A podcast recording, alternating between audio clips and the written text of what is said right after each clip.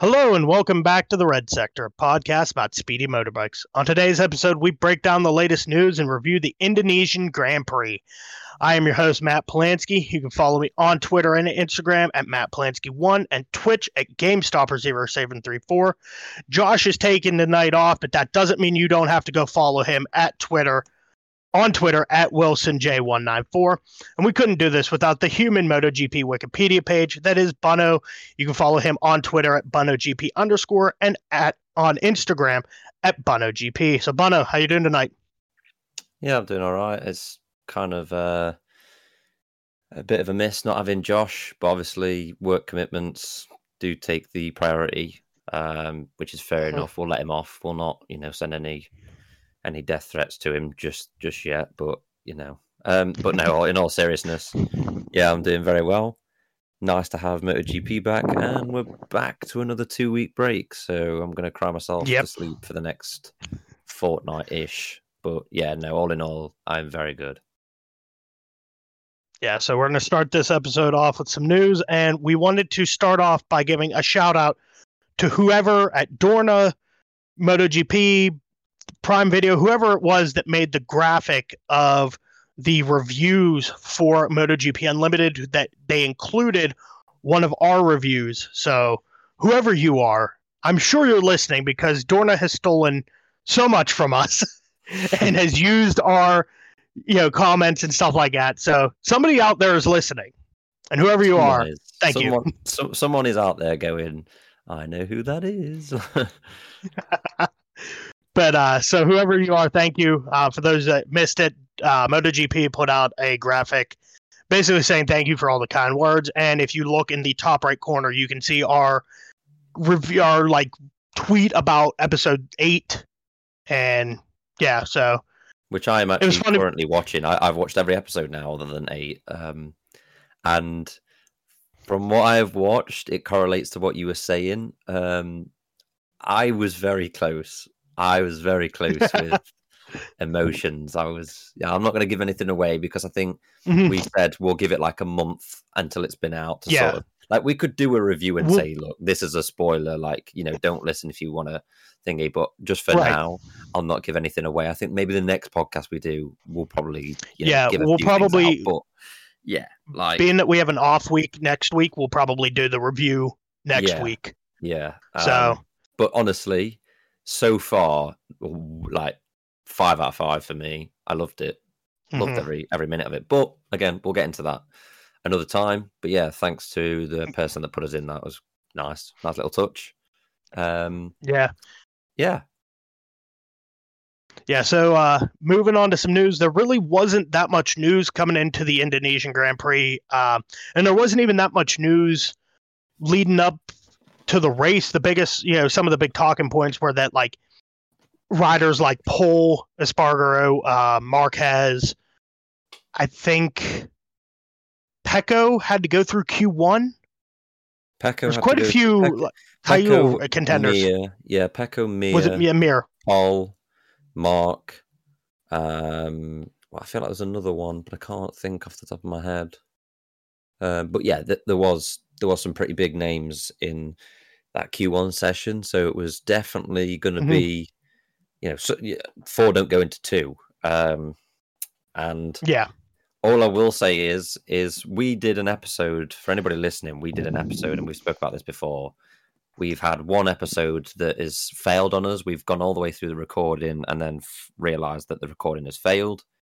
Um, that one episode that we did that failed I went on a bit of a rant about people taking testing way too serious and basically relying on that to predict races and championships before a wheel's actually been turned that classifies towards a race. And let's just say what I was ranting about prevailed because we went into Indonesia and there was a lot of people saying Pol Espargaro, this this is it. Like you know, he was flying here at testing. He he will you know, he'll be up there. If not, he'll win. Like given, just a given, he, he will be up there. Um, and well, I mean, I know we'll get into MotoGP and whatnot, but the fact that he had to go through Q1, didn't make it through Q1. I mean, Honda suffered a lot this weekend, like a lot. Really, Yeah.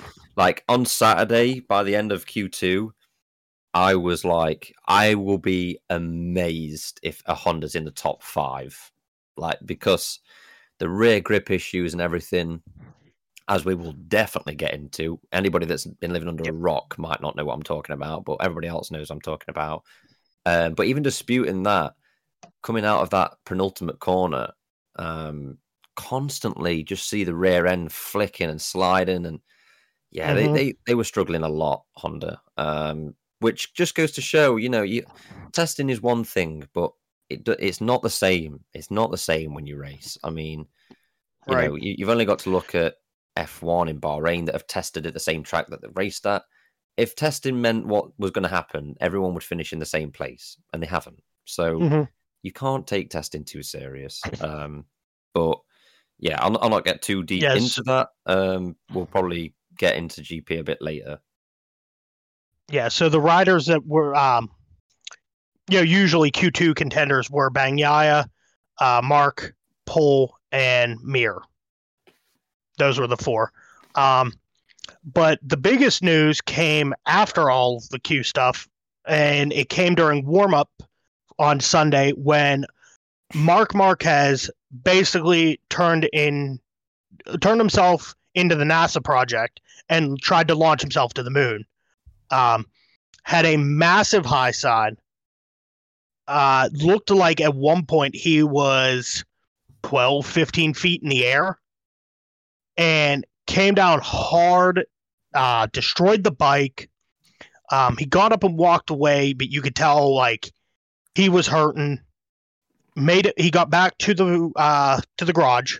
They sent him for the medical check, and then it was about Moto three time whenever it came out that he had been sent to the hospital to be checked out, and then I think it was during Moto two came out he was unfit to race. So all of that going on with Mark brings up my debate question for the week. Maybe this will become a regular thing. Should Mark start thinking about the future? He's had the broken arm. He's had countless injuries, concussions, the uh, the what that condition with his Oh, diplopia. well, the condition well, with yeah. his diplopia. Um, now he's starting, and it looked like last year after he came back, especially at Portimao, he was like started thinking like, okay, I really need to start thinking about my future and start like taking it easy.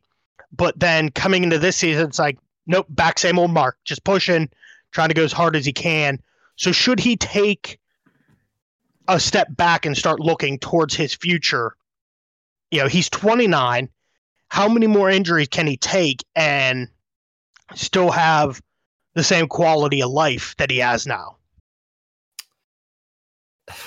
Yeah, it's a big question. I mean, first and foremost, I want to say not that this becomes a regular thing. It might do, but I have two contenders for my Dorna worker of the day. One of them being the cameraman who was out in the wet through, like absolute, absolutely drenched, um, filming the Rain Woman.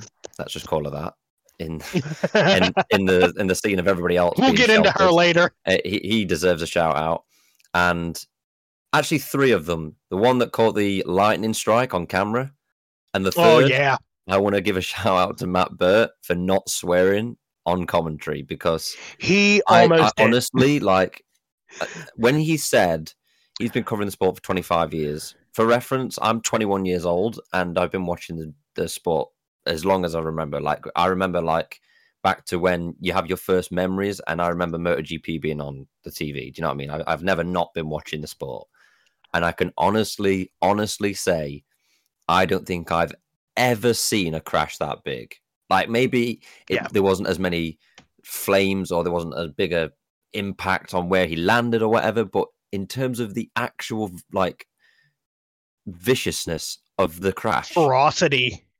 I honestly, I just, I couldn't believe it. I really could. Like, you say that you can't believe it with it being Mark. I can't not believe it being Mark crashing. But you know, when you see something and it's like it's just gone beyond what you already thought was the max.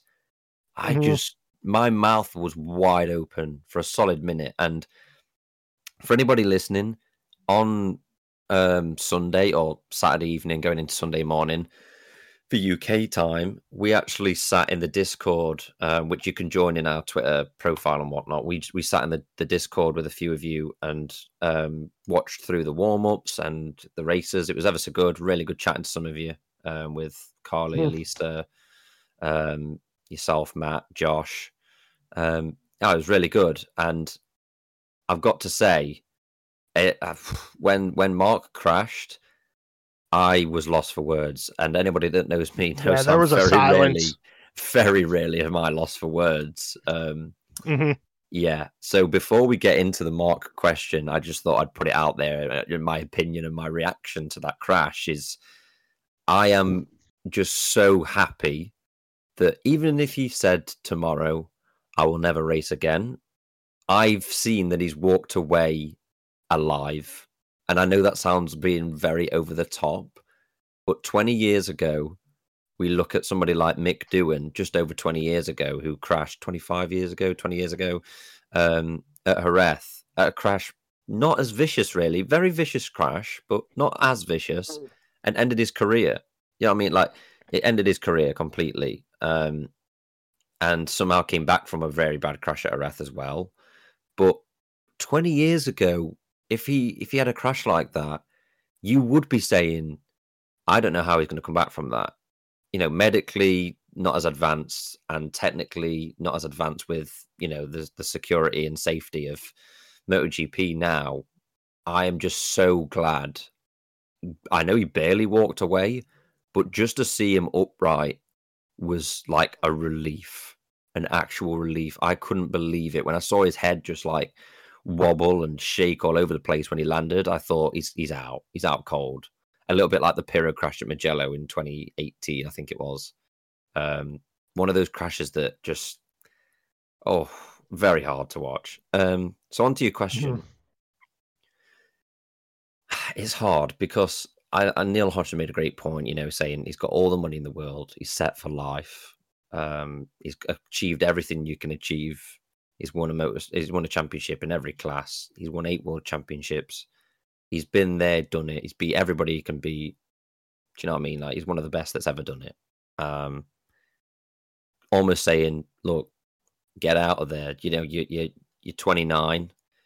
You can be healthy when you leave the sport that's more important than you know keep on going like this. But it's kind of like what I was alluding to on Discord when I was saying the reason you, you look at Honda and Marquez in the warm up was quickest Honda at that point, and people go, "Well, how can he do it?" But none of the others Honda, Hondas can. And the thing that's made him crash might be down to his aggressiveness, but what's made him the top rider at the sport for the last ten years is the aggressiveness.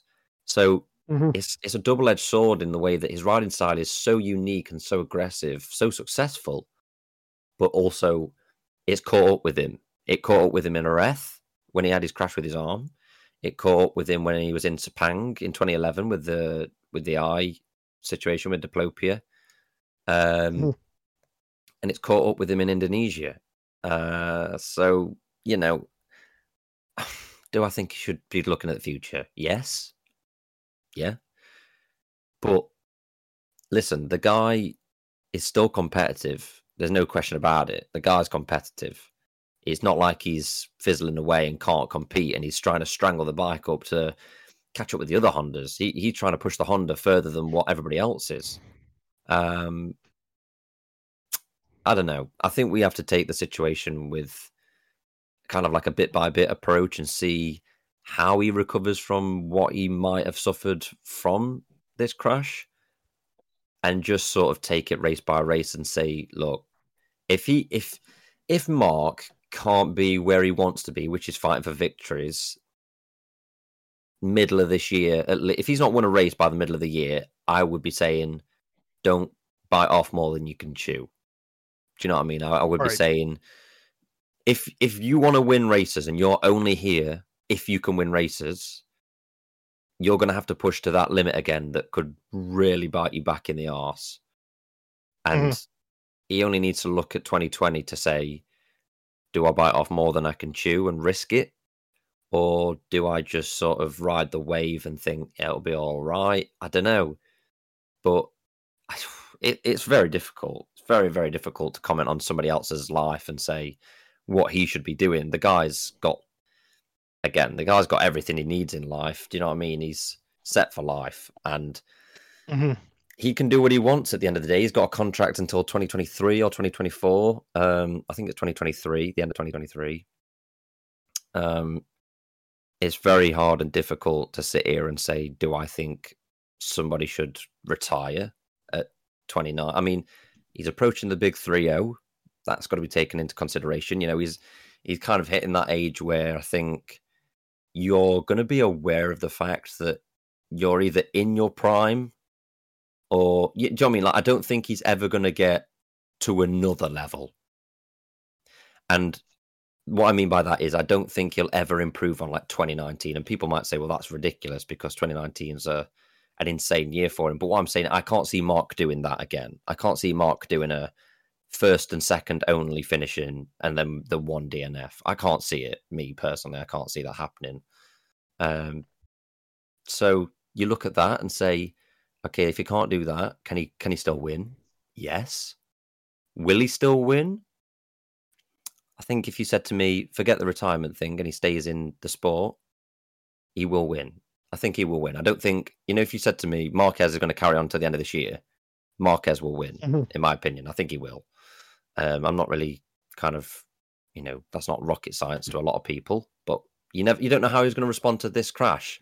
You could have, you could have his mum or his dad sitting there next to him saying, "Don't, please don't carry on," and that might play on his mind. They might be sitting there saying, "Go for it." You never know, do you? It's very hard to tell, like what Right. somebody's mind is telling them or what's happening internally when you can only see it from the outside and you go, God, if I had a crash like that, I would never race again.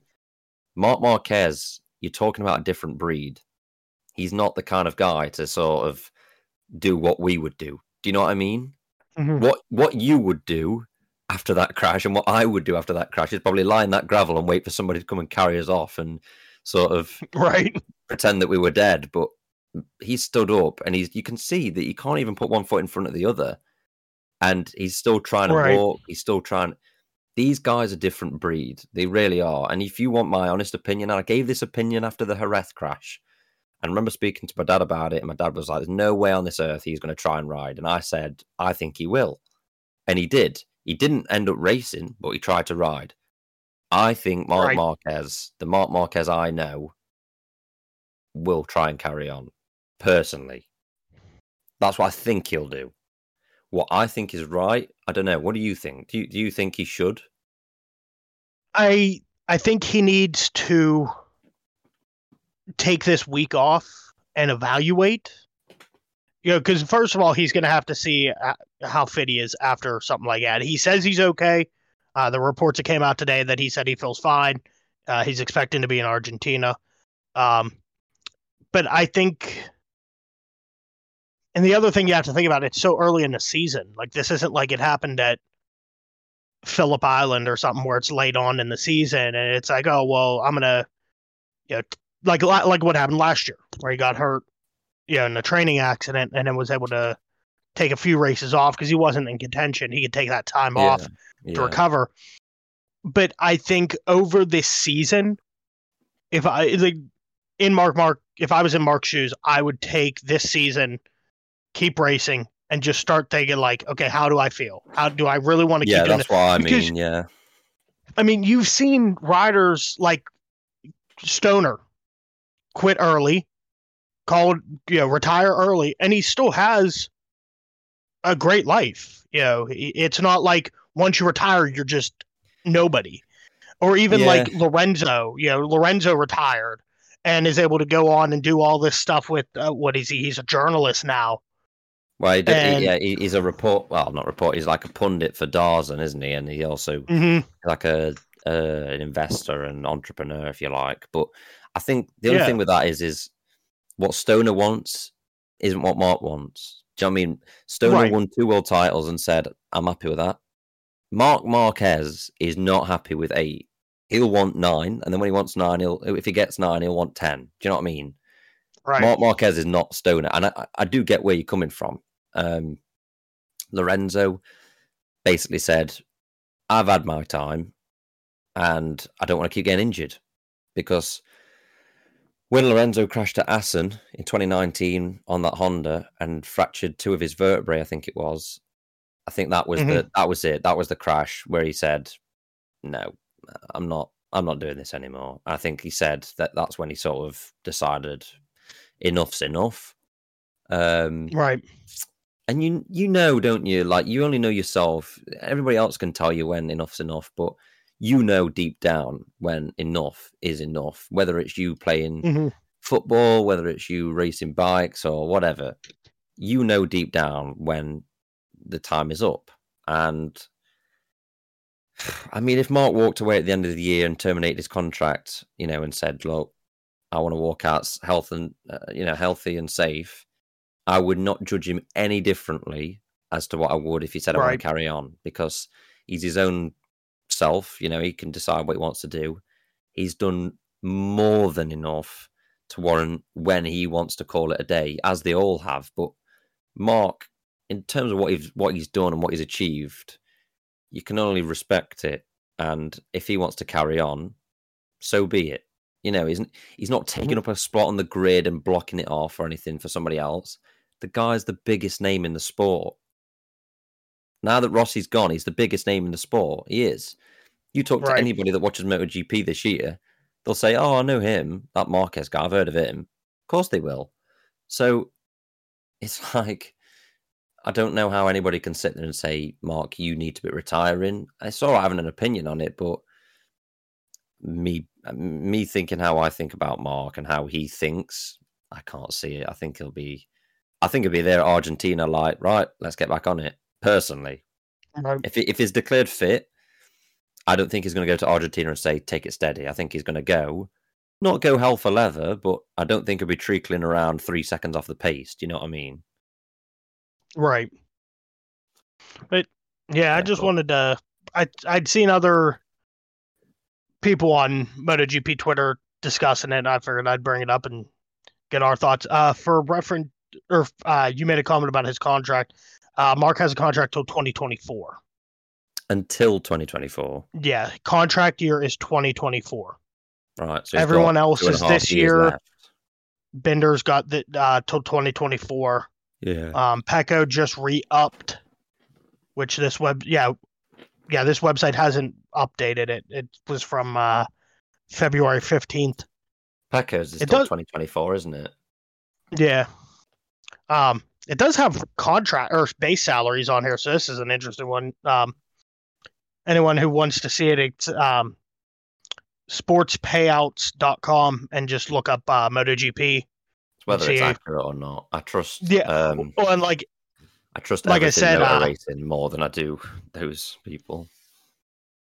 yeah, like I said, Pecco hasn't even been updated, so but yeah, so we're gonna get into the racing that actually took place.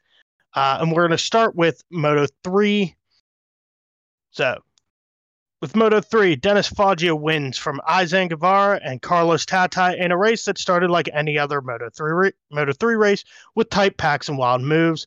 Foggia pushed his software tire to its absolute limit, building a five second lead at one point. All the while, Guevara, Garcia, Tatay, and multiple other riders battled for the other two podium spots in a dive bomb fest that would make Darryn Binder salivate. So, what were your thoughts on the Moto 3 race? Like Bono said earlier, we uh, we were actually in the Discord talking live with some of you, and uh, this race I think was one of the ones where every move you could just hear somebody go whoa whoa whoa whoa whoa. It's Hmm. like they're making a as a move was happening. So, what were your thoughts on this race? Uh, yeah, it was it was a good race. I think a lot of people will probably look at it and go, "Yeah, it was all right." Like because it wasn't Moto Three dive bomb every single corner because there's not room for that at Indonesia. But I think all in all, it was actually quite a, a very. I, I think it was a very good race. Um, there was a clear favorite in terms of like after about five laps, it was a clear winner sort of already there with Foggia. Um, just a class above, wasn't he? Really. Uh, Mm-hmm. But the Aspar guys look good with Guevara and Garcia. Uh, yeah, no, there, there was some there was some good performances. With obviously we had Aji on the front row, the Indonesian rider. Sadly, finished. Yeah. Where did he finish? Fourteenth. I mean, 14th. he got points, but yeah, he dropped. Yeah, I mean that comes with you know a rookie starting from front row. It's sort of like he could push like hell to try and stay with the group, and I think that probably just didn't help his tires. Um, that's me just mm-hmm. get sort of guessing that, but I, I, assume that's probably what happened. Um, and then we had a front group of ten, well nine if you if you're not including Foggia. Um, I think there was some disappointing results and some very like you know interesting results in terms of like okay i wasn't really expecting cf moto to be both in the top six. I rate Tatay and artigas very high. I rate artigas very highly last year. Um, mm-hmm. but i didn't expect them to be up there. Like they, they weren't like there by fluke. They were there on pace. Um, right.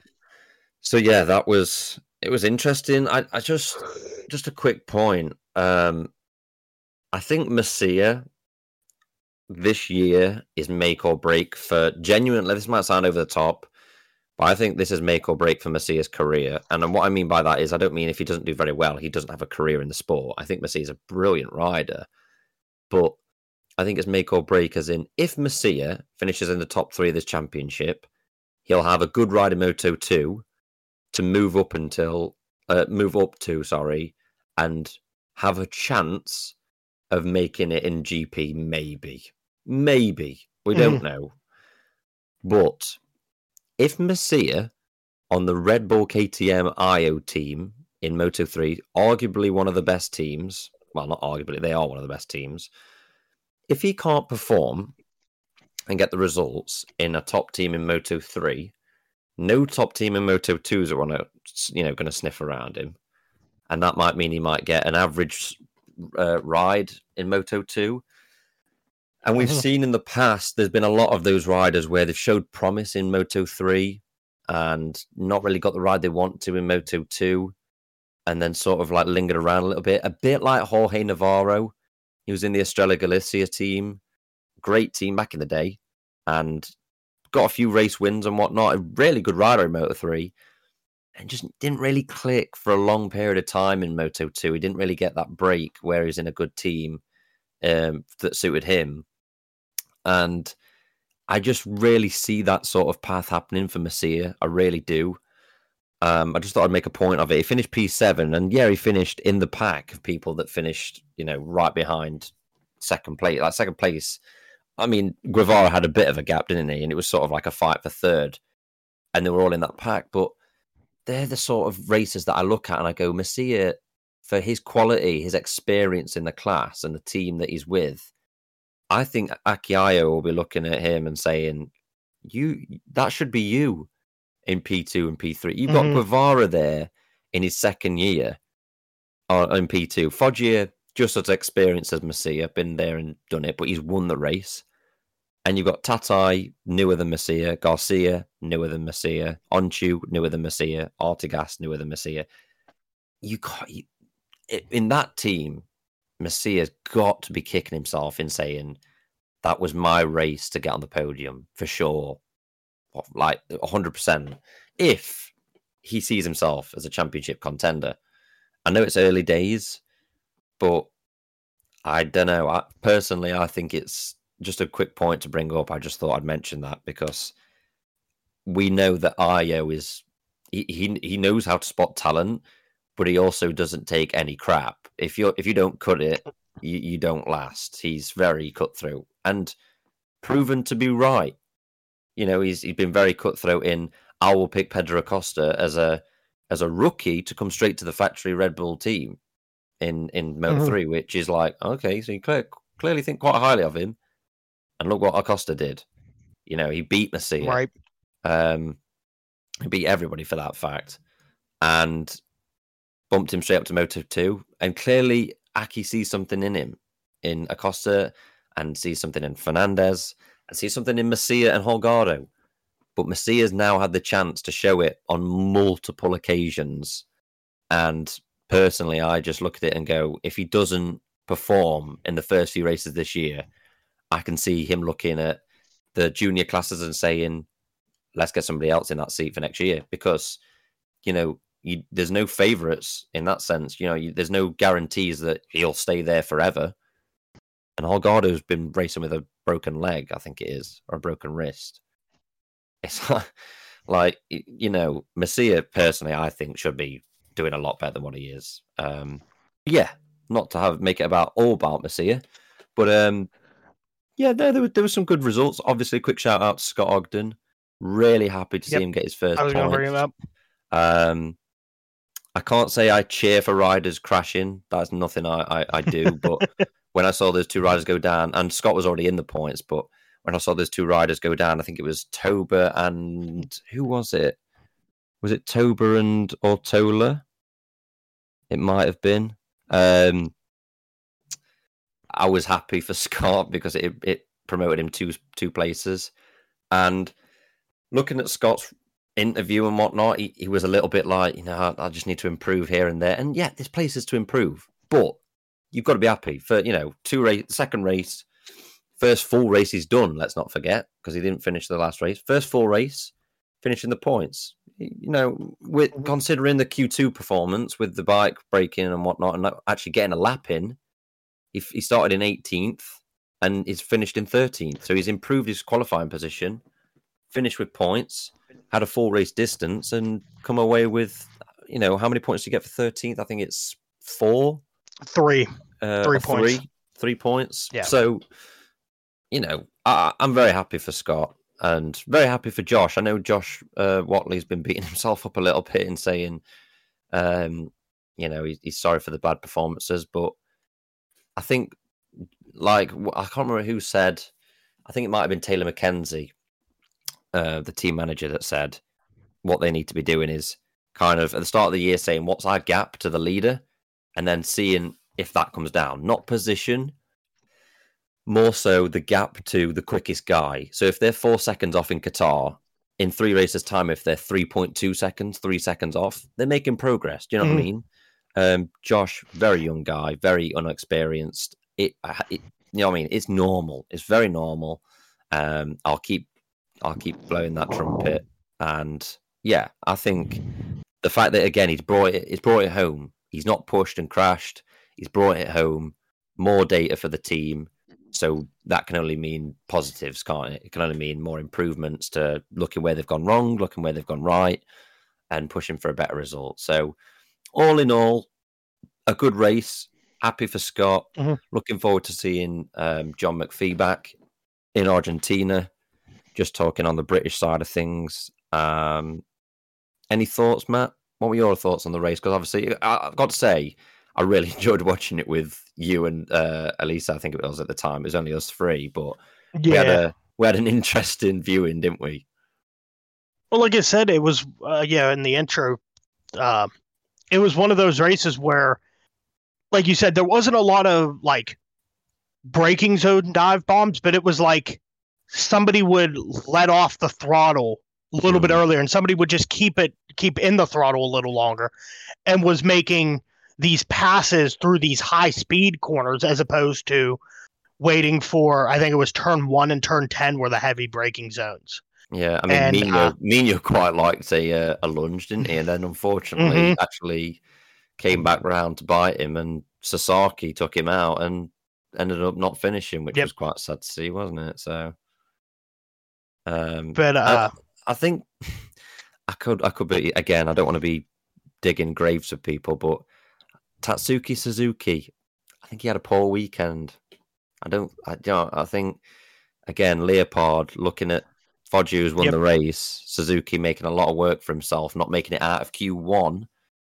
Um, yeah, I think he's got it's, to he, uh, reset himself for Argentina. Yeah, he didn't have uh, the best finish because he finished 10th place. He was with that pack of riders because from him in 10th place down to Yamanaka, there's 11 seconds between yeah. them. So it wasn't like he did horrible, like he was way towards the back, but he was yeah, towards the back pack of the pack, he should place. be yeah. up towards the front of. But like, I look at people like, I mean, only one person could finish third, but I do look at people like him and Masia and say, like, Suzuki's been in the class now for what five years, I think. These guys, like, if you want a a, a spot in this paddock, a five years experience in what is seen as the Mhm. the junior class of let's see where the talent really does you know when the cream rises to the top you should be using your experience to your advantage and not getting out q1 on a leopard is poor very poor Right.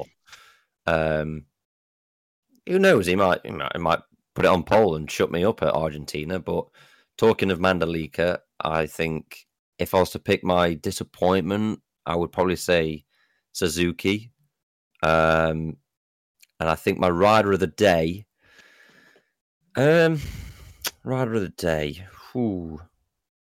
I'll, to be honest with you, I'll give it Guevara, and not just because Foggia's the winner, and I'll pick the next best.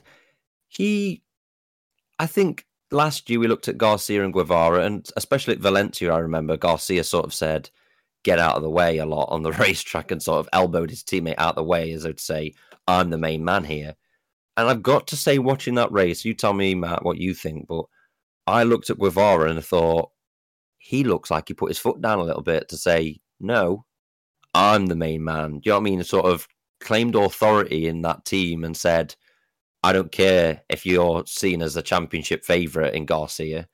It, it looked like Guevara really got his elbows out and had pace to come away from the pack and secure second.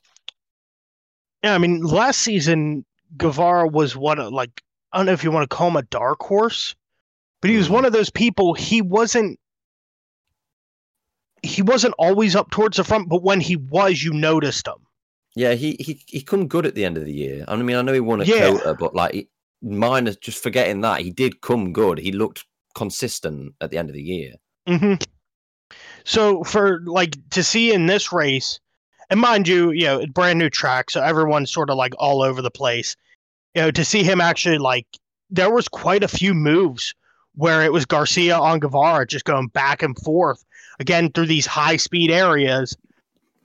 And it was like you said, it was one of those things where you know he was like, you know, kind of making it known like I'm not gonna be your rear gunner. Like I'm here Yeah. to compete. I'm not here to try to hold people up to make you look good. I'm gonna try to do what I need to do to win these races. So, I in the going into the season, if you would have said, you know, like we we we did, we did the MotoGP predictions, if we'd have done Moto three, like a surprise of the season for me probably would have been Guevara. I think he's going to do well. I think personally, this this is a bit of a long shot, and I know it's sort of if buts and maybes. Um, but I think if somebody like Arenas doesn't do anything this year, and Guevara really steps up to the plate, pretty much like Garcia was. I know Garcia struggled with injury and COVID and whatnot, whatever it was. Um, it was injury, wasn't it? I think he crashed at COTA and suffered something with his back and whatnot. Um, but anyway, if Guevara really steps up, he could find himself in Moto 2 next year. He could find uh, find himself fighting for a championship this year if he um, if he shows that kind of grit and that kind of racecraft, picking up those sorts of results. Like he, he could seriously find himself in a championship fight. So yeah, no, I'm very happy with Guevara. I thought he he looked a different sort of class to the rest of the guys, apart from Foggia, which you know I don't think anybody can take anything away from him. He was utterly dominant as soon as he hit the front. There was no chance anyone was catching him. Um, who's your rider of the day? Oh, just quickly before you give yours, um, we've because of Josh's absence, he's actually sent us our uh, his rider of the day. So Josh has given uh, Tatay his rider of the day, which I think a lot of people would agree with. Um, Sure. First ever podium, if memory serves me right. Um, just a great, great result, great pole. Looked quick all weekend, so I think he's deserved it. Tatay looked good in FP two, FP three, um, and FP one. Looks good in all all sessions. Um, did Tatay, so that's Josh's pick. you picking Matt Garcia two, three, and four? No, I'm going to actually go Deniz Öncü Okay. because I think he did really well. There was a couple points where it looked like he might be badly. Well, he was you know in contention for the podium. There was quite a few times where it looked like he was going to be on that podium, um, and then it was just you know he got beat out by, you know, and he didn't lose by much. He lost the podium by two tenths of a second. Um, but mean- then to be, he beat both the uh, KTM Ajo riders. I mean, he's the top KTM, Yeah, which again, Yeah, when you're on the because you tech got- three team and you and you're and and again, if you're Ajo, you're going to be looking at people like Öncü and saying, "Why shouldn't I give this kid the the the IOC?" right. Do you know what I mean? Like, of course you are. If if you look at somebody like that and say dogfight last couple of laps, you look at the people that've got experience. I mean, I know I'm talking different extreme, but you know, ten years ago, if you were in a last lap dogfight against Valentino Rossi, you were like, I'd be amazed if anyone could beat him because he's experienced. And you look at people in different classes and whatnot that have sort of been around the block a little bit. Like if Sam Lowes was in a dogfight in the last few laps, I'd expect Sam to win it against somebody like a young a youngster coming through. If it was Aldeguer versus Sam Lowes, I'd say Sam. If if unless he's got better pace than you, which there was nothing between those guys, was there in that pack apart from Guevara and Foggia? I'd be saying, Sam, you should be winning that. You know, the experience you've got and, you know, just the overall package, you you should be beating him. So, you know, I, I'm I'm not making a mountain out of a molehill. I don't want to seem like I am doing that. But for me, if I'm Ajo, I'm looking at people like Öncü and saying, if he can, you know, step up to the plate regularly like this, then for sure I would be saying Öncü might be getting a, a factory bike, if you like. But still, a good pick nonetheless. Yeah, so moving on to Moto 2, uh, Somkiat Chantra becomes the first Thai rider to win a race in MotoGP history with Cel- Celest- Celestino. Celest- Celestino Vietti and Aaron Canet joining him on the podium in a race that saw late sprinkles of rain. We got a look at how the Moto 2 season may shape out with the top four from Qatar finishing this race in the same order, just one position down. So this race was kind of it was weird because I mean it, for a Moto 2 race it is become like kind of the norm it, where it, it's not this tight pack racing it sort of spreads out I mean you saw you know at the end of the race Chantra was leading Vietti by 3 seconds and then you Yeah. had you know a second you know 1.1 back from Chantra to or from Vietti to Canet and then three seconds back to Lowes, and then another what is that? Five seconds back to Lowes, or back to uh, Fernandez. Yeah. And then there was a little pack there. But like Moto Two is one of those ones, and it, the rain laid on because it did start to like sprinkle a little bit towards the end of this race. But Moto Two is is one of those where it just like sometimes you have tight pack racing, and then other times it just everything spreads out.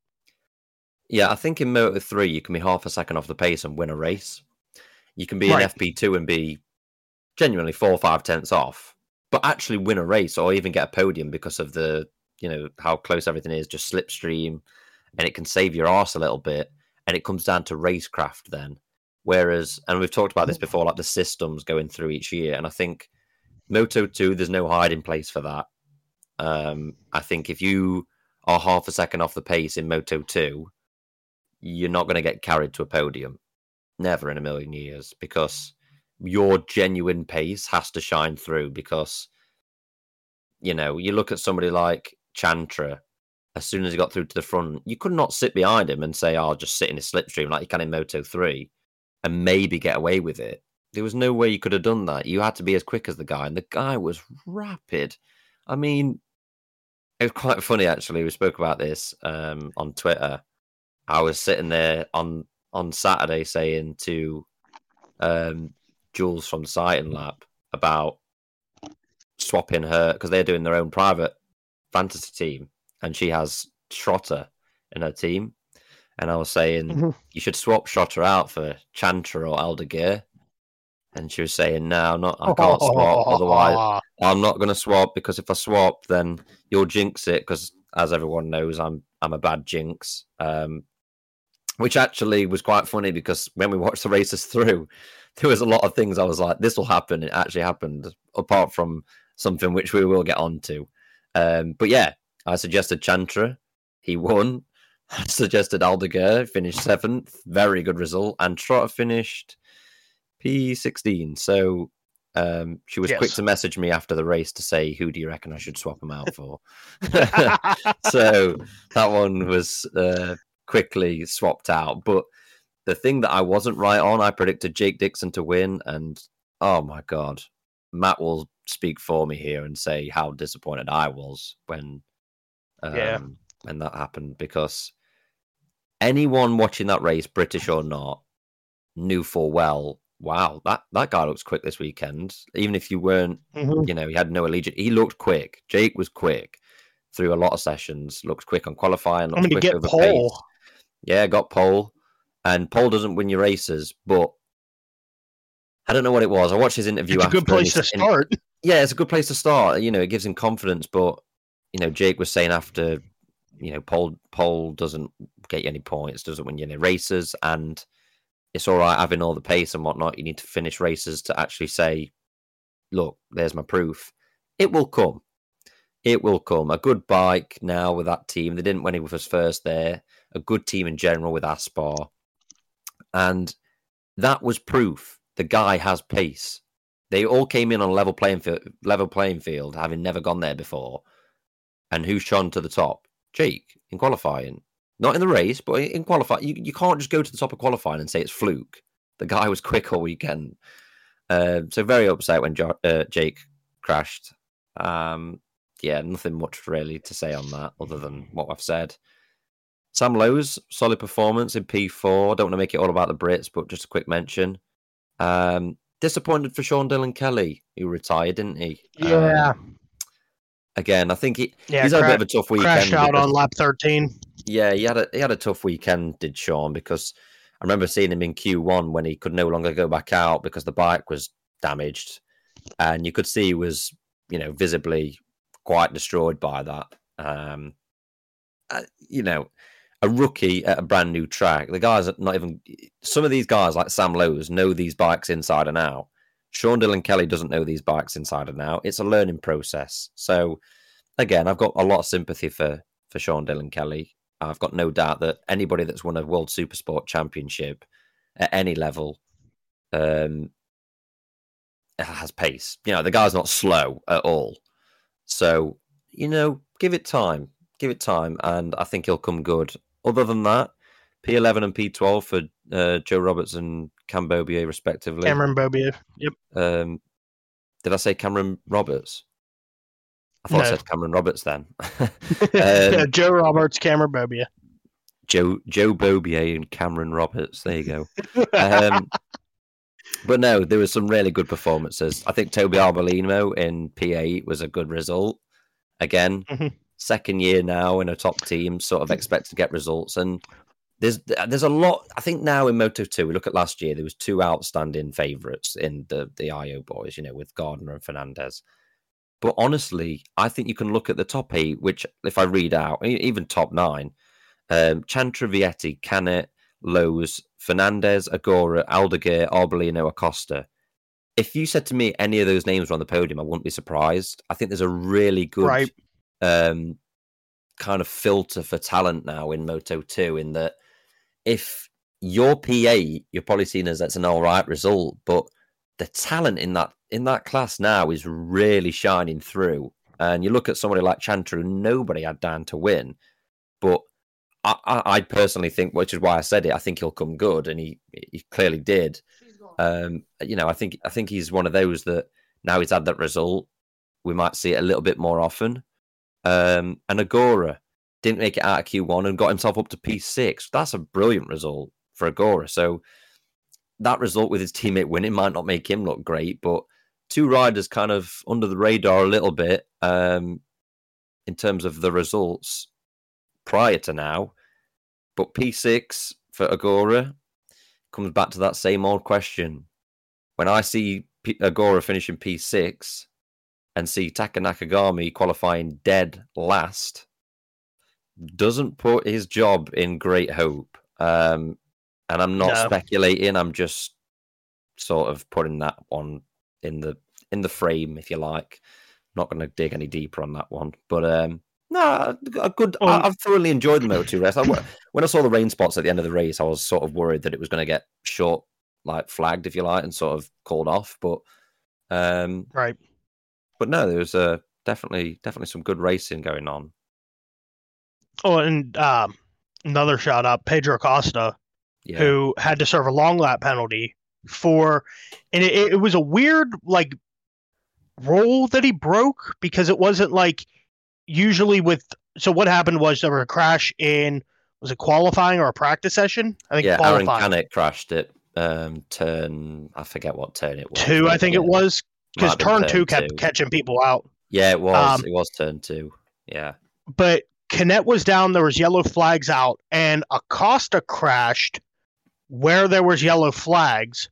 So to the to race direction that showed that he was pushing where there was yellow flags when he shouldn't have been, and so they gave him a penalty for that. So it wasn't like a disobeying yellow flags rule.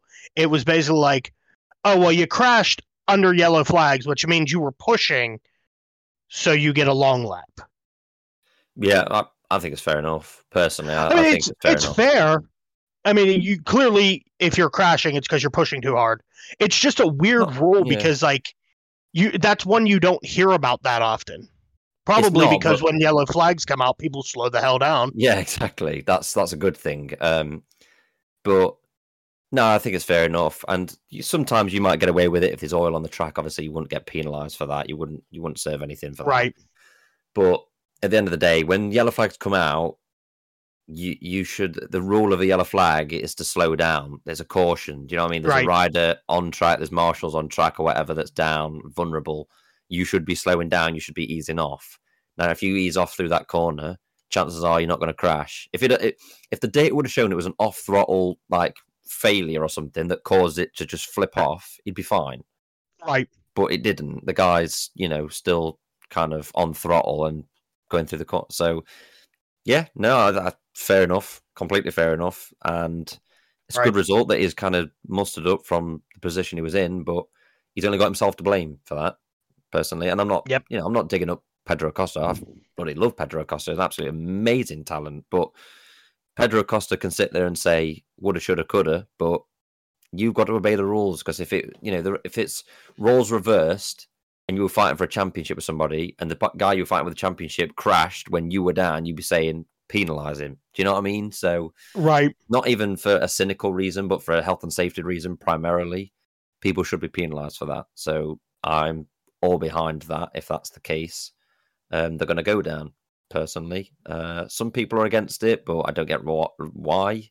I saw on Twitter a couple of people being like, "That's you know, that's BS," and I was like, I don't really see how you can look at that and say that that's wrong in any sense. But each to their own. Um, it won't go down that route of people of uh, Dorna, sorry, ignoring that and being like, ah, well, the FIM or anything, we don't, you know, people think it's rubbish, so we'll get rid of it. Health and safety comes first. You obey the flags that are put out by the marshals. So, you know, it's like if double yellows are, are waved and you crash, that's even worse. Because double yellows is pre- be prepared to stop. So, Right. um, it's it's one to look out for because it's even more strict now if there's a yellow flag and you don't crash, but you have a lap time that's improved. Because if you've gone through Mhm. that sector, it shows that you've not slowed down, so your lap time cancels. Good. It's it can ruin sessions at times, and I, I do get that. It can be a little bit like, oh, that's ruined it now. But I'd rather see that and see riders safe than see Right. you know, people pushing in. I remember Silverstone 2013 uh, in the warm up, and Cal Crutchlow crashed coming down into um, I forget what corner that is, the Vale chicane, um, and he crashed. Marshals were out collecting the bike, and Marc Marquez came down and barreled his RC 213V into the gravel trap at full speed, nearly hitting a marshal. Um, very scary crash. Dislocated his collarbone, but I can't remember what he said. I think he got three points or something. I think it was a point system thing. But now, if that was to happen, I would give him a double long lap, plain Mhm. and simple, for something like that. So, yeah, on that, just a quick point on that. Yeah, I would. I am definitely. It's a good point to make. I'm glad you brought it up. Um, yeah, no, it's definitely the right decision. Yeah. So uh, for rider of the day, um, Josh went with Aldeguer. Yeah, Yeah, it's not a bad sensible. shout. I love Aldeguer. You know, I love Aldeguer. Oh yeah. Um, So who are you going with, Bono? Ooh, um, ah, you know something? I really don't know. Uh, All right, I'll take the I'll take this one. Uh, I'm gonna go Aaron Canet. yeah, did you Yeah, go him last race as well? I did, and I, I'm really liking what he's able to do on Yeah. the uh, now that he's on a Kalex, now that he's on a bike that you know he's he can be competitive on. It's yeah, it, it- you see stuff with like Vietti where you know he's pushing too, and he's able to you know now that he's on the VR46, you know what he's able to do. But I just feel like Canet with last season uh, being on the Boscoscuro, and it was like there was little glimmers of what could be, and now Yeah. that he's he got onto the Kalex, it's like here's what you can see. It's like when he was leading in Austria, wasn't he? And then he crashed and he was Mhm. leading the race, and it was sort of like, I'm not blaming the bike, but it was like, okay, the guy's clearly take, you know, he's he's gone up a level. He's he started getting there a little bit. So no, I, I totally agree. He's looked he's looked very good and very strong on that Kalex machine. Um, my pick's going to be Ogura. Um, Okay. it's very easy to pick Chantra, but obviously we we tried to veer away from picking the the race winner. Um, but to come from, I believe he Mhm. was starting in twenty first in Moto two. That is very difficult with how we were talking about like how the Oh, yeah. races is set out. Like, it's very hard um, to find overtaking spots at times, and especially around a track like Mandalika, and to come from twenty first all the way up to sixth and finish twelve seconds behind the guy that won. I mean, that's that's good going for Ogura. It just goes to show that if he would have Yep. sorted his qualifying out, he could have been up there as well with Chantra. They could have got a one-two with the pace that he was on. So, um, despite that, he, he had a great result to muster up twenty-first to sixth. Um, anyway, so yeah, I'll go with I'll go with Ogura. So we've got Ogura for me, Canet for you, and who did Josh pick? Aldeguer. Aldeguer. So, Aldeguer, yeah. yeah, three solid picks, and on to the big boys. Yeah, so with MotoGP, Miguel Oliveira takes the win while doing his best impression of Noah riding the waves of the Great Flood, while hmm. Fabio Quartararo finally figures out how to ride in the wet, and Johan Zarco continues his streak of playing high, placing high in every session. After an hour delay, which saw the Indonesian marching band performing in a hallway, a witch doctor performing a rain dance, impressive bottle flips, and a striking and striking flashes of fan interaction, MotoGP gave us what will go down in the books as one of the wildest uh, wildest inaugural races in MotoGP history. Yeah, Which I um, this so oh, for context, when this race started, when when when the race was supposed to start, it was 3 a.m. Eastern time. What was it, 5 a.m. or 4 a.m.? No, 7 a.m. where I am. 7 a.m. UK time. Bono had not been asleep. I had been up all day, and it was going on three in the morning. The, and then it was so it started raining at the end of Moto 2 and did not stop. And we just kept watching the screen like, what is going to happen? Can I, can we go to bed at this point? And Yeah, they, they kept pump like moving the start time and moving it up and moving it up and moving it up and they were still trying to get all the um, pre-race activities in like you had the the band performing in the hallway uh, had like the, I the think they- president show up and every, like sort of like Yeah. a, let's get this on camera. And it was like after a five minute show, it was like, can we get him to do something or like you know? And then we saw him with Carmelo Carmelo Ezpeleta. Like maybe this will Mhm. look like something's going to happen. Like it was, you know, and it, we what I mean, to be honest with you, it was more a case of what we didn't have um, in Indonesia. I mean, Christ, when, when it was seven o'clock, and like Matt said, I'd not slept because I thought, you know, I'll stay up for it. I, I watched it all from start to finish. At seven a.m., when you've not slept, and you get to the point where like you're finding anything to keep you awake, and then I see what I believe to be a witch doctor walk down pit lane barefoot. I start to question if I'm becoming delusional or if I'm just completely sleep deprived or both. Um, and then I, I kind of ask everybody else in the call, uh, am I seeing what everybody else is seeing? And then I see I see fans going ape in the, in the stands, just going absolutely ape. Um, I see lightning strike the track. I see. Mhm. I, I- don't know what I didn't see. Do you know what I mean? I, I, I just saw everything sort of happen. Uh, Um, and I thought it was just going to be another Silverstone 2018 where we didn't get a race. I'm amazed we got one um, in the Mhm. end, which I'm glad we did. But I think I Yeah, the skies finally just stopped for a little Yeah. bit so that they could get a race in. yeah. Um, I think if memory serves me right, I finished watching the racing at about 10 a.m., half nine, 10 a.m. Um, and I knew about it. Put it that way, I knew about it. I'm still on Indonesian time zone. So currently we're recording this at 20 to 10 at night, and I'm kind of tired because of the lack of sleep. Uh, but I'm still sort of prepared to go for another 12 hours without sleeping, which is kind of annoying when you're at university. Um, but, you know, besides my life problems with staying up until God knows when for MotoGP, this is what we do. This is this is our commitment to Mhm. races across the other side of the world. Uh, but honestly, racing terms, I heard you say about Fabio learning to ride in the wet, and I kind of got a little bit annoyed with people saying that because I was like, the guy can ride in the wet. He can. It's just it's a known fact that that Yamaha has always been bad. Well, I say always has been bad in the wet these last few years. Been been Mhm. atrocious in the wet. Um, and I've got to be honest, when he went down to like P five halfway through, I thought, and I said, didn't I? I said, if you said to me top five, I would sign on the dotted line now. But Right. that second half, he come to life, didn't he? I think, I think we were kind of in agreement that when he hit second, if there was more than three laps, if there was five or six laps, I think he would have pushed for Oliveira. I think he played it smart and said, "I'll take twenty points," which is definitely the right, Right. decision. But you were worried. I think with his pace in the second So- half, Matt was worried that Quartararo was going to catch him, and for good reason. When you see when you see Yamaha come that good in the second half of a wet race,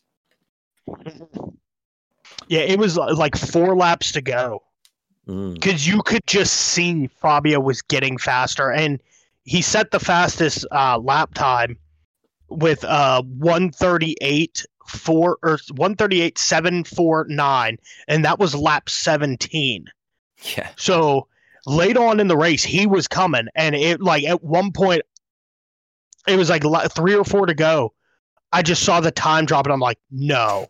Like you can't you, j- no. He like fabio over the past few years has just like dreaded wet races you know whenever it started to get sketchy he drops off um you know you you look at Le Mans last year where he was leading the um, rain started, and Jack Miller just took off after that. You yeah. know, the, Ducati, the, the the Ducati last year looked a lot more fitting for wet races than the Yamaha for certain, but. To come in Mhm. with P three treated that like a win, which I I did as well for a- for a Yamaha. And I say the Yamaha's not been great in the wet, and to be honest with you, it's not done bad. But there's been certain races prior to last year that ugh, it has suffered badly. well, and then like Austria last year, you know, Fabio's in that top six pack. They come in to swap bikes, and then he drops back after that.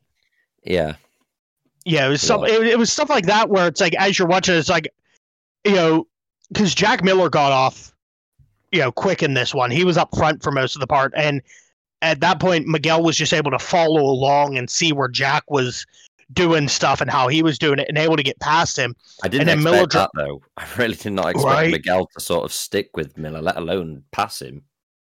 Right? You this was one of those races where when Jack got out because of how he is in wet races, you sort of just we're like, okay, yeah, he's off, and you know this is going to be a Miller win, and you know who finishes second at I that thought it was point. going to be between Miller and Zarco, to be honest.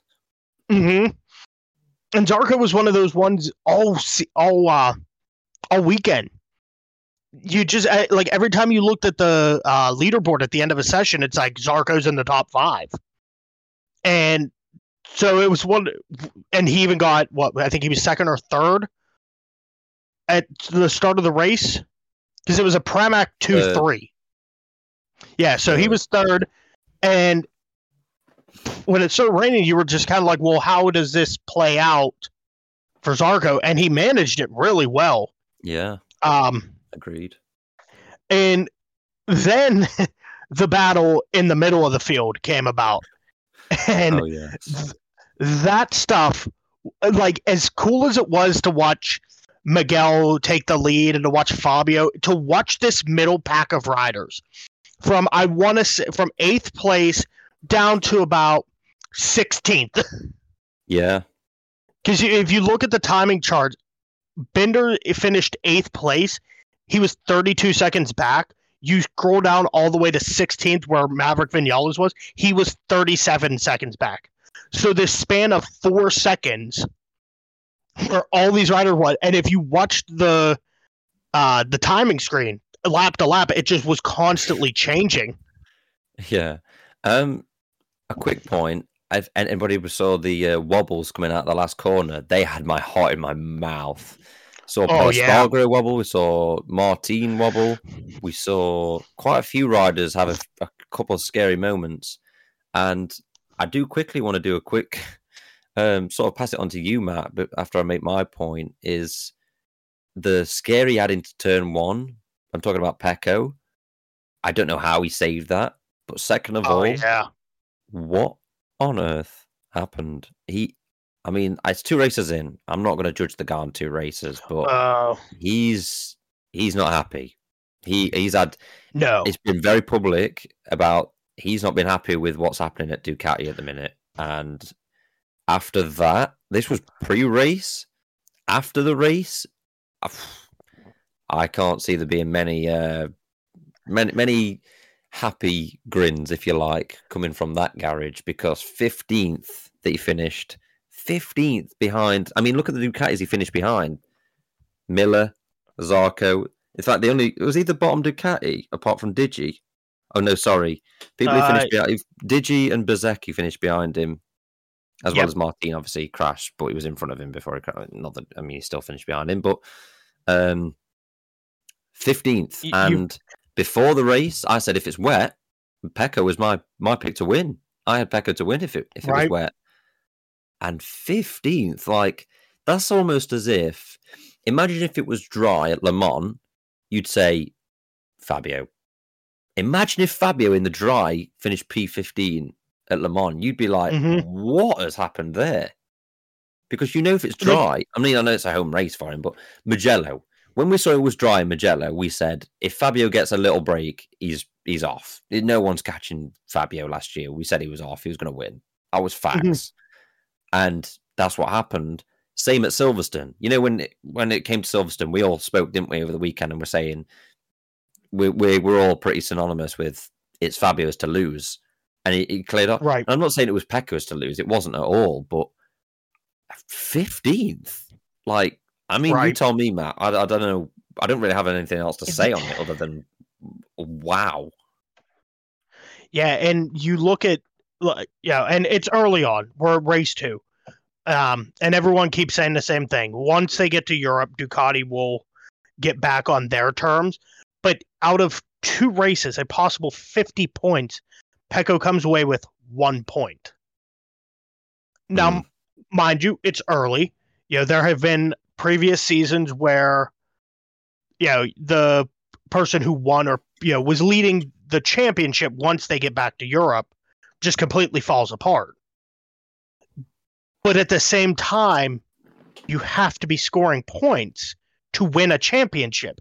And if you're DNFing race one and finishing 15th in race two, It you're scream. throwing yeah, points it- away. Like, yes, there is still what we have 22 races this season, 21 races. something like that. Yeah, but and we're into race two, but it's still the point of that's 50 points. And being coming into the season, Pecco was one of the front runners, if not the front runner, with the form Yeah. was on last year. I mean, you're looking at Pecco You know, to fin- to finish out last- Ducati, you've given him a new contract. You've said, right, come on then, Right. let's let's see it. And it's like, look, it could be You've- the bike. like, we've, we, have said, haven't we? We've said that the this spec engine thing could be whatever. Mhm. But but look at Indonesia. You, you know when we talked about last week with Suzuki, when we were saying when you've got both bikes finishing next to one another, you can see that that's the bike. That's where the bike's limitations are at. And it was the same this week, Right. wasn't it, with the Suzuki's? It was like they're there or Yep. thereabouts again. So it's great data for Suzuki because they can see that that's the bike's performance on both riders. It's consistent. But when you mm-hmm. say when Pecco comes into the garage and says that bike's not good enough, or whatever they've done to that bike is not good enough, you know what Ducati are going to do? They're going to say, "Well, Jack Miller got it working. Well, Right. Zarco got it working." Do you, do you know what I mean? And I'm not saying they'll throw him under the bus, but you can't come in when your teammates finished. Where did Miller finish? P three? uh, fourth. Fourth, sorry, yeah, fourth. Yeah. Miller's finished P4.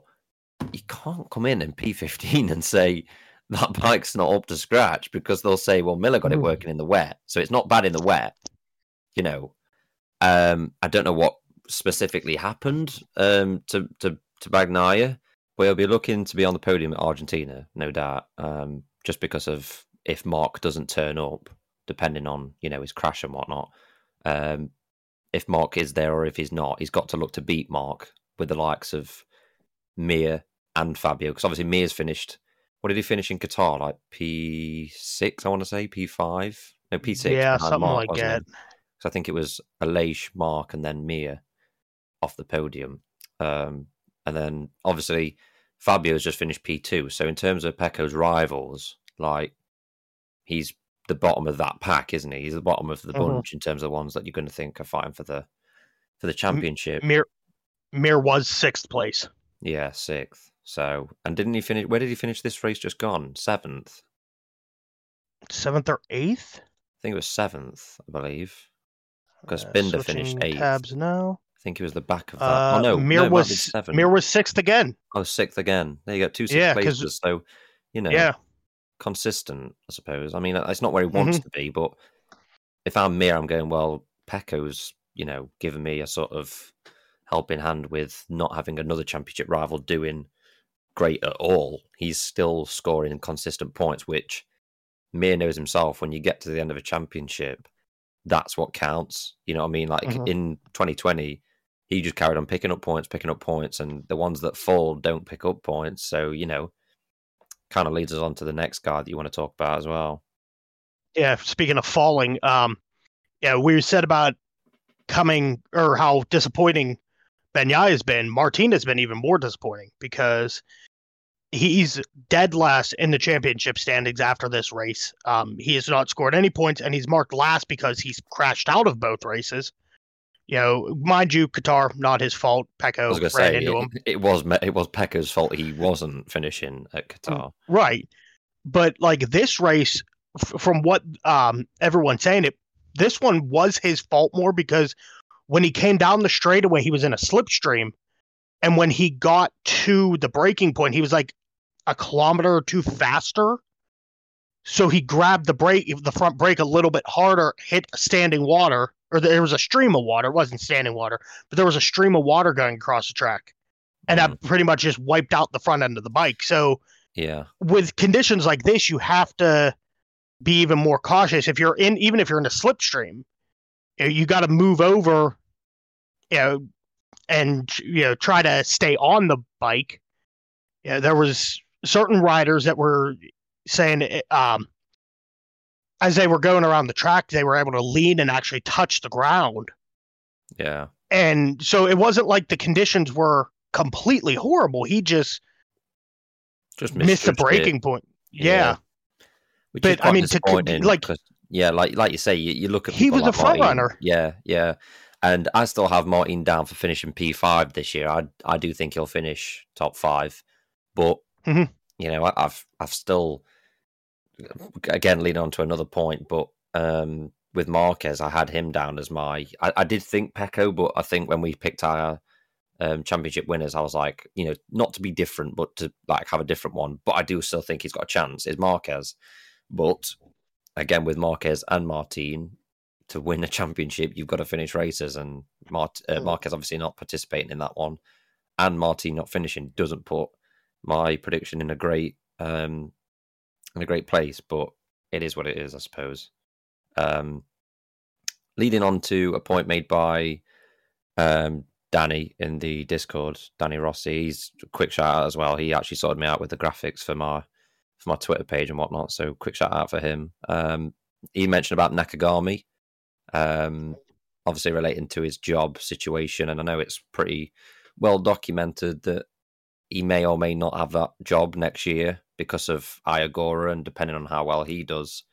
Obviously, Yeah. Ai Ogura finished P6, I believe, um, if I remember from earlier's conversation. But um, yeah, all in all, Nakagami qualified dead last, didn't finish in the points. You, you can't really yes, say, P6. yeah, yeah, Ogura P6. You can't really say looking at Nakagami, can you, that he did himself any justice this weekend? Mm-mm. No, and uh, I mean, this race, like we said before, is sort of an anomaly. You know, it's it's a one-off race where, like, as much as the results matter, you can't really like take this one as an absolute.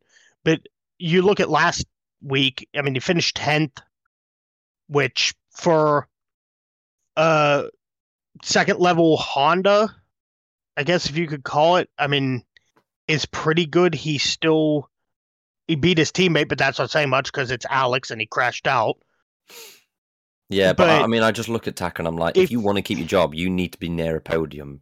You do. Yeah, Your tenth is not good and enough. like we've no, and we've seen that he's been able to do it. What was it, Aragon last year, or uh, was year it before two- last, yeah, he, Yeah, he, he 2020. qualified pole. I know he crashed crashed out, but did Valencia as well, if you remember, he crashed out fighting for Mhm. the podium. Um, he he does have the pace, he does. Yeah. but it's a little bit like a Maverick situation where it's almost like when the stars align, he's got pace. But every week, you know, He's qualifying dead last, hit- and yeah, Yeah. it's hit and miss, hit and miss entirely. Um, and that ain't gonna that ain't gonna keep him a job at the end of the No, day. And, and and, I'll be honest, I think my personal opinion, I think he will become what Stefan Bradl is doing. I think he'll become the test rider Mhm. because testing, he always looks good in testing. He always does. Right. Um, and he'd be a great substitute rider, but I don't see him going to World Superbikes. Really, he might, he might, but I don't know. I think being Well- Japanese kind of keeps him within the internal HRC sort of cluster of well, riders. there's the there's the Honda um, World Superbike team. That's what I mean. I don't really see him going to World Superbikes because they've got Lecuona, Which- a great talent, and they've got I was about to say- Vierge, who Yeah, you would like to think if you're one of those two. I don't know what length of contract they're on. I think Lecuona's on at least two, or not at least two. I think he's just on two. Um, but you would like to think they've signed them for the long term to sort of build that Honda back up again right. with the GP and Moto Two experience they've both got. Um, I don't know. I just don't. I don't look at Nakagami and see a, a world superbike in him. I don't. I might be wrong, but I think if Honda said stay with us, be a test rider with the chance of having the odd race here and there, I think he'd take that because I think he knows he's not going to ever fight for a world championship. Yeah, I think he's, he'd probably accepted that. Right. Um, so to to know that and it kind of be a well known fact, you're not attracting a lot of teams. So if the team that you're with does offer you to stay as a test rider, I think you'd be very much obliged to go and do that. Really. Uh, yeah, I mean, you I have to figure in like when uh, Alex got moved up to the Repsol team and then got moved down and Pol got moved up and Nakagami kept getting looked over. You kind of at that point just have to go, well, this isn't happening.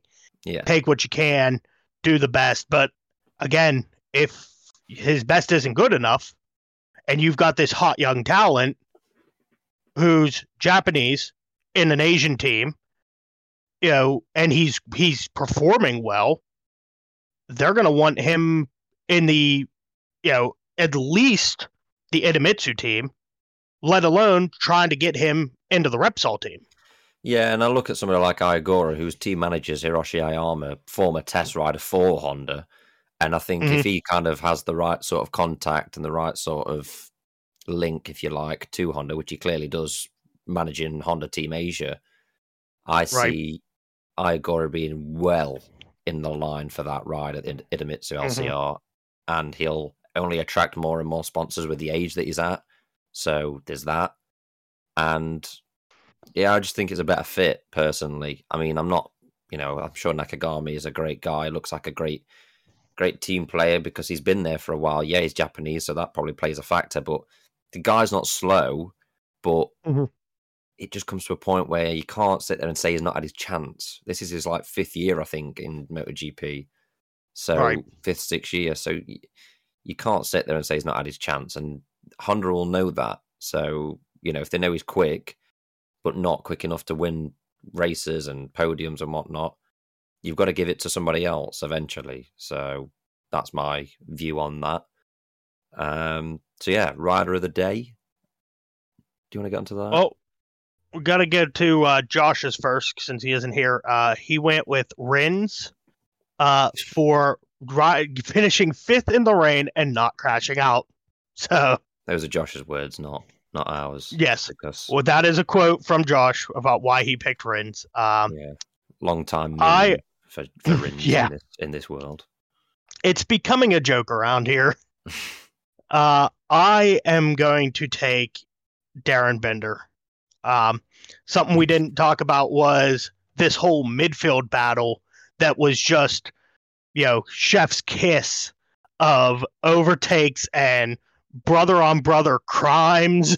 Well, we we did mention it, but it, it was more the case of just like how good that was to see the guy Mhm. that and you know the guy that everybody everybody no matter what side you're on you can't sit there and say oh he thoroughly deserves that seat because he didn't do anything Oh, no. to warrant that seat but but given the guy you know the actual seat and seeing what he's done with it he Mhm. wasn't a mile off last week at Qatar uh and when given He was the battling for rain- Remy for points. you know, yeah, he battled Remy for points, and people can say, "Oh, it's in the rain, it's in the rain." You keep saying that, but it was in the rain for everybody, and he took his Right. opportunity and finished in the top ten in front of Pecco and the likes of. So you would never have said that before Yep. the race. I did love the uh, moment where he overtook Brad Yeah, and Brad just sort of looked over and was like, "Who the hell is this?" Oh, wait, it's Darryn. yeah. No, it was the other way around, wasn't it? When Brad lunged up the inside of Darryn and Darryn looked over. But Oh yeah, that's yeah, it. Yeah, yeah, yeah, Yeah. That was good. It was good. Um, yeah, I'm obviously picking Fabio. Uh, Of no, course. no surprise. No, no real bias in it, other than the fact that there is a bit, uh, but not like complete bias. There is. Yeah, there is. But if if I'd have said to you before this race, Fabio will get on the podium, you'd have told me I'm talking out my arse. You would have done, Yeah. and rightly so. You would have said I'm talking out my arse. And I look mean- at Morbidelli. Morbidelli came from P15 up to P8 hmm which is a great result. Like no Yamaha in the past has been like that's never Uh, been the P7. bike. P7. Yeah. The Yamaha has never been the bike where it rains and everyone goes, "Oh, he'll end up near the front if he started at the back." Never been the bike. Right. So that second half of the race from Fabio, he's the, he was the best rider in the second half. If not, Yep. maybe Zarco because he he did have the pace at the end. But you know, at the end of the day, Fabio was the one to rise to the top, other than fetching Oliveira, which Mhm. as we kind of discussed before coming on here, um, you were quite worried, weren't you, going into those last few Yep. laps? If there was a few more laps, I think it would have been the case of pushing for um, those twenty-five. Oh, points yeah. as opposed to twenty points. But yeah, now thoroughly, thoroughly happy for Fabio and Yamaha for the results in the factory team. But I mean, if not, there are some st- like stellar rides anyway. I mean, Darryn's a great Mhm. shout for you, and Rins for Josh as well. Mir, like for the inlines to get good Yep. results in the wet is always a great result. Like if they can finish in the top ten, it's you know you kind of have to look at it in damage limitation terms. But to finish second best, I can't be can't be uh, grumbling at that. So yeah, there's there's riders of the day done. Yeah, so uh, something we're going to try to do more of this season is uh, look at the championship battles. And now that we're two races in, it actually varies other than what the race reser- results were. Um, so, first place, we have Enea Bastianini on 30 points. Brad Binder is in second on 28. Third is Fabio Quartararo on 27. Fourth is Miguel Oliveira on 25. And fifth is Johann Zarco at 24. So, we're going to do the top five for a while. And then eventually, as it sort of starts to narrow down, we'll move the list down. So, but that at least this way we can keep an eye on the championship fight, see who's moving around, see who's in contention. You know, it's early days, but you know, at least now we know and we yeah have a good idea. So uh, that does it for the championship. Moving into MotoGP Fantasy. Uh, which again, if you haven't signed up for, be sure to go on to fantasy.motogp.com. Uh, search for Red Sector. We're the only one that comes up. Um, if you can't find it that way, message us on Twitter. We can send you the link. Uh, this weekend, we had some high high people high up in the standings finishing in the top three. Uh, Kids are mean got first place for this weekend. JMG Racing got second, and Guinness Man got third place. So in the overall standings, they are third, sixth, and fourth in the championship. So if you read if you read out Kids Are Mean's team, you like you would have yeah. never oh, and ever ever have said those riders going into Mandalika. I, I would have been kind of shitting bricks if I was him going into the race. Well, and it's something that they changed on the website because last week we couldn't do this. This week we are able to. We can actually view people's teams again. Uh, Kids Armin had Franco and Fabio as gold riders with Yamaha as his team, Rins and Oliveira as his gold riders. Which, unless he made some just off the wall trades, because you you have until the end of FP four to get your trades in. But unless he like if he went into this if he had this team in Qatar too, then something's wrong. Yeah. Nice. Like struck, he got he extremely lucky. Yeah, they struck gold there. Uh fair play. Can only sort of credit them, I suppose. But yeah, I mean if if that team does well, I'm happy because mm-hmm. he's got Yamaha and Yamaha riders. So hopefully, Kids on Me and finishes top because that will probably mean that Fabio's fought for a world title and hopefully won one, and maybe Frankie. so fingers crossed, but no doubt I'll jinx that. So you know, there's that, and obviously we probably did bang average or whatever and finished. Uh, lo- looking at us, uh, we Josh is in 28th place. I am in 29th place and I have to keep clicking load more to find Bono in 46th place. can't say that. You, you, you, you, could have just left it at hang on. Oh, he's in 46th, but you, the fact you have to mention that you had to load more to find where I was.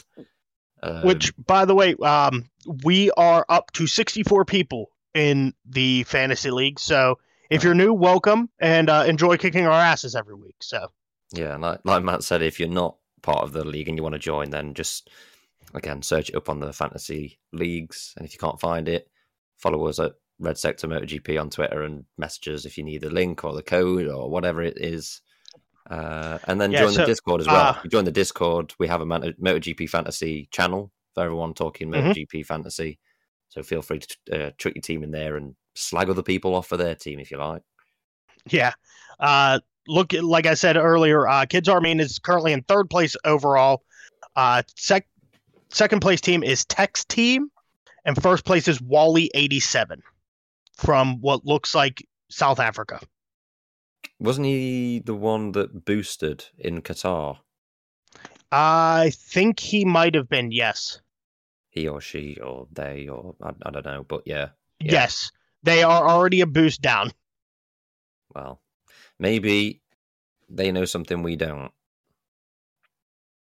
Do you know what I mean? Maybe, maybe they they've got a trick up the sleeve. Who knows? Something made, you know, if you, you know, Wally eighty seven. If you are a psychic, please let us know. Yeah, let me know because I'm I'm always the one to fall short. So feel free to let me know.